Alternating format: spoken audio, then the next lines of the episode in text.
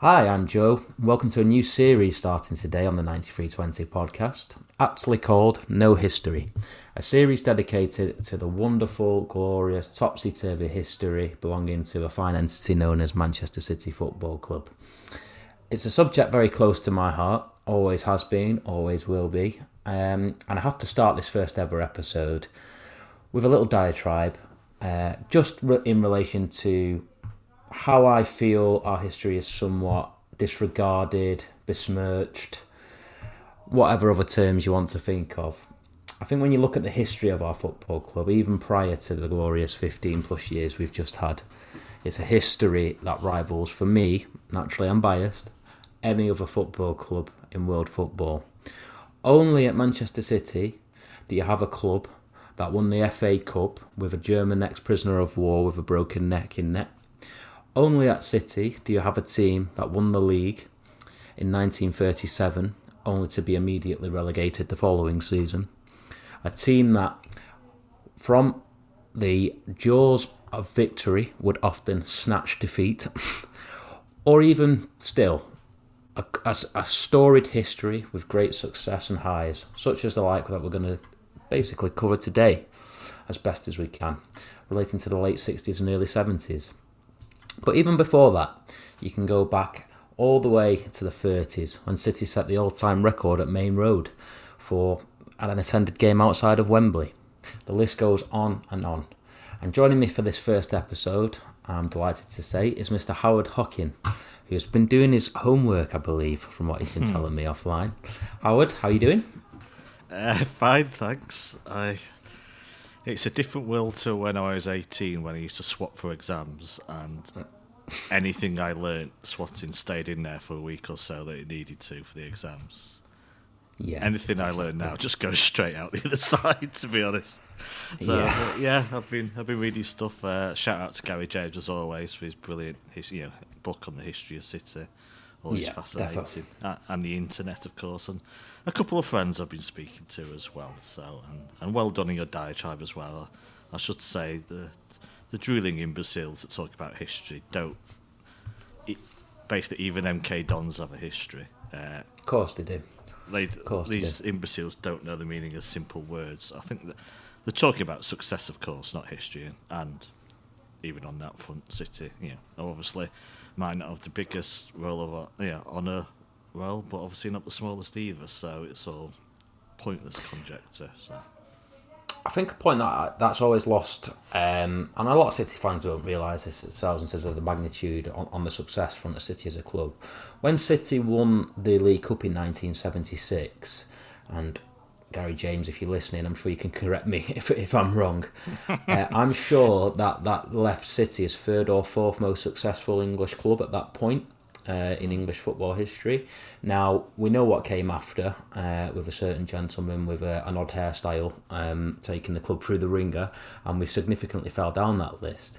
But this that doesn't define the club's history, nor does any any particular period. I think what what I like about City so much is you're talking about a club that in 1999 won the playoff final and in 2023 won the Champions League final to complete a treble. And whilst that's so unique, for me, it comes down to this.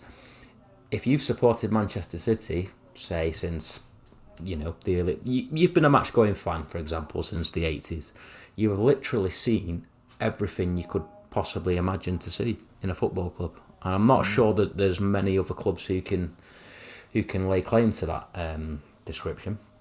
Well, I mean, there so, was a period, a period really where there was rarely a, just a mid-table league season. It yeah. was like it was it was relegation and relegation, promotion, promotion, relegation, promotion. You know, it, was just crazy. There was something was happening all the time. Something you know that n- not just averageness. It was all or nothing. And yeah, I mean, it's just it is a crazy story. It really is a crazy story, packed into. Four, I mean, 40, yeah, talking about forty year period, yeah, loads yeah. can happen in that time. But are you right, really? Yeah, it's. I will say this: I don't think that much has happened to another club, but with the caveat, it doesn't matter. It's not a competition, And anyone No. who does mention, "Oh, we've won more trophies than you," well, that says more about them, really, doesn't it, and why they're supporting their football club than it does about It's the person the they're old, telling uh, that to. Yeah, I am not in competition right now as a fan to see us overtake other clubs on lists or other stuff Yeah. like that. I've never even given that a single minute's thought. So. But Absolutely. that aside, yeah, when you look through that forty years, I mean, you could write hundred books on it, couldn't you? Exactly, exactly. It's it's absolutely fantastic, and I've always felt very privileged to support City. I think it's a club with a very unique feel and, and history, and I'm not comparing it to other clubs because how could you? We, we don't know what the experience is to support another club, but to me. Uh, Just to touch, and before we move on to our subject today, you made a point about City in the 90s and, and early 2000s being up and down, and, and I've always felt that's why City fans took the Stuart Pearce era so hard because when we had that period of mediocrity where we were predictable in many ways, I don't. I think City fans, despite the agony they went through, would prefer having something to, to pin your hopes on and go through, and, and the unexpected and the unknown rather than than just that mediocrity. And I think that sums City up as a club in a way. There's always something going on. Um, So yeah, Except for um, Joey Pearce when there was literally Nothing. nothing, going on. nothing going on. Not at my Oh, end no. of the ground, anyway. So well, I don't think it was a mine. goal for either side uh, for about three or four months. So yeah, oh well, Just insane. distant. Yeah, distant. But we didn't get relegated, which was actually kind of important for everything that followed. So And very I typical don't, City. I don't lay in Stuart Pearce as much as others do for that reason alone. That blindly tedious mediocrity at least evolved keeping us up, and you know everything that followed was just the sweeter for it. So Indeed, and it's just so typical City that you see City sides with the likes of Kinkladze, Quinn, Rossler, George Weah, Paulo Wanchope get relegated, but a team that can't score a goal at home from New Year's Day onwards manages to stay up. But I digress. Um, today's subject is a one that's very close to certainly City fans of a certain vintage, uh, and it's one that's close to my heart because I was obviously going to school and growing up during the period in question we just discussed, i.e., the, the 90s and 2000s when City were up and down like a yo yo. Um, and I went through a lot of agony uh, as a City fan in school because obviously our, our rivals over in uh, Trafford were having quite the purple patch, you could say, um, coinciding with our worst ever patch. And I would be routinely told by my grandfather um, and my dad, who caught the back end of this era, that you know it's not always been this way, and there's been some of the finest teams English football has seen uh, don the, the sky blue of Manchester City. Uh, and to start this series that we've aptly named No History, um, it's, I think it's fair to say, the greatest period in the club's history prior to the modern day, um, beginning in 1965 when an ailing Manchester City took a plunge on um, former England, Everton, and Arsenal captain Joe Mercer. Now, Joe accepted the job, great name by the way, uh, on the caveat that he could bring in essentially a young dynamic coach who I believe, again, Gary, if you're listening, correct me, uh, he had met through um, a number of, of coaching courses. And that was a young man who was at Plymouth at the time and had been at, at West Ham as a player and, a, and an apprentice, Malcolm Allison. Uh, and I won't spend too much time on these two because these two could very much literally have their own um, episode. But to set the scene prior to the appointment of, of, of the two men in question, City had, had very much been probably the lowest point of the history in terms of attendances. Uh, they'd won the FA Cup in '56, as we all know, with Bert Trautmann, um, and, and finished relatively decently in the league. I think a couple of top six finishes before being relegated in '63. And despite the fact that in that time we'd seen the likes of Denis Law come in and, and, and some exciting periods, um, the relegation in '63 hit the club hard. Um, United were also in, in in a very bad spell, having the Munich air disaster, and I think football was just a bit of a sour taste in, in the city's mouth at the time. And City took the plunge on Joe Mercer really because he he'd had the Aston Villa job and had to step down on health grounds. Um, now he'd done a fine job uh, in management up to that date at the clubs he'd been at. And um, City, a club ailing in the second tier, really a bit rudderless, suffering the lowest ever attendances, managed to persuade him to come in. And as I pointed out, he wanted a young, dynamic coach with him, which is where Malcolm Allison came in. Now, without turning this too much into a ramble, where City were is that they had a number of exciting young local talent coming through, such as Mike Doyle, Tommy Booth, uh, obviously Joe Corrigan was in the ranks, uh, fine play with a left foot, Neil Young, but it was lacking that bit of that bit of sauce, as Micah Richards would say. So in 1965, the first player uh, of our trilogy that we'll be discussing today, or Holy Trinity, even I should say, was the arrival of one Mike Summerbee. Um, now, he was signed from Swindon for £35,000 and essentially supplemented a really talented young team that was flying up the second division under the tutelage of, of, of Mercer and Allison. And I think it's fair to say Howard has gone on to be one of the most important both players and figures in Manchester City history. Um, obviously, still plays an important role at the club today as an ambassador. He was on the pitch at the weekend uh, against Arsenal in the Charity Shield.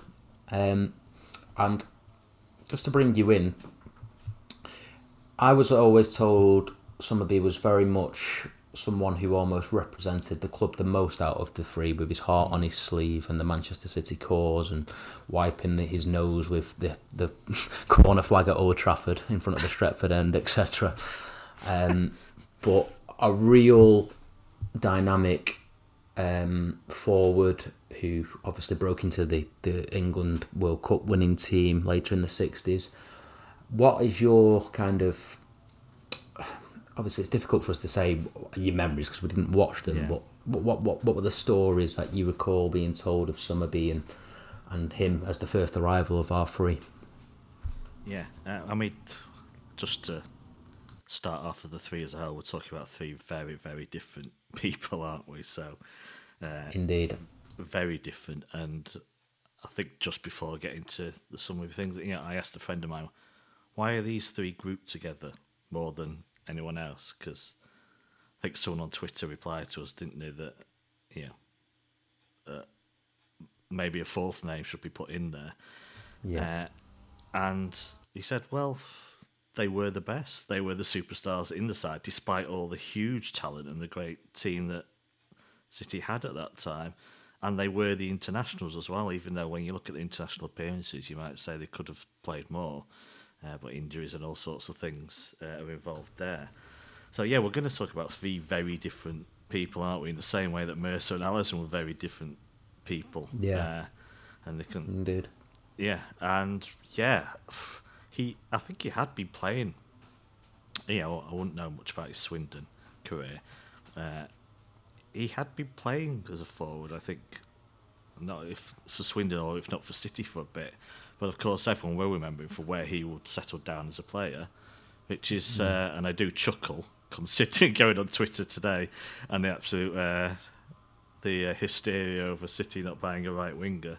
Uh, that's exactly why he was so popular. He was just a brilliant out and out right winger who would get down the right wing, crosses in, and yeah, worked hard. And uh, as you said, he had real character as well.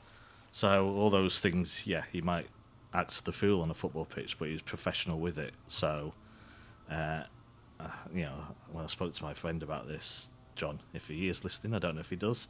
Uh, he was a player who played with a smile on his face as well, so you can understand just those sort of positions. Obviously, football fans love someone tearing down a wing, uh, Yeah. or did then, do now, and the style he had as a footballer. He was an exciting player, and the fact that he would play with that smile on his face, but be utterly professional about it. Just he, it was obvious, you know, his skill level plus his personality and character would make him a fan favourite, and he also uh, had a bit of needle in him. So uh, if there was going to be any physic- physicality in the game, he'd uh, he'd seek it out rather than wait for it to happen to him. So yeah, I think we signed. I can't remember. There was another player that Mercer Allison signed at about the same time when they came in. who you know obviously wasn't a success, but for Mike Summerbee, it was just like instant. Uh, took to it and was a success in his team, and obviously fan favourite pretty quickly. Thanks for listening to the first 15 minutes of the show. To listen to the full podcast and all our contents, including reviews, previews, analysis, quizzes, and much more, go to 9320.com to sign up now, or simply click the link in the description. So, what are you waiting for? Go to 9320.com now for the best, most passionate, impartial coverage of Manchester City and beyond.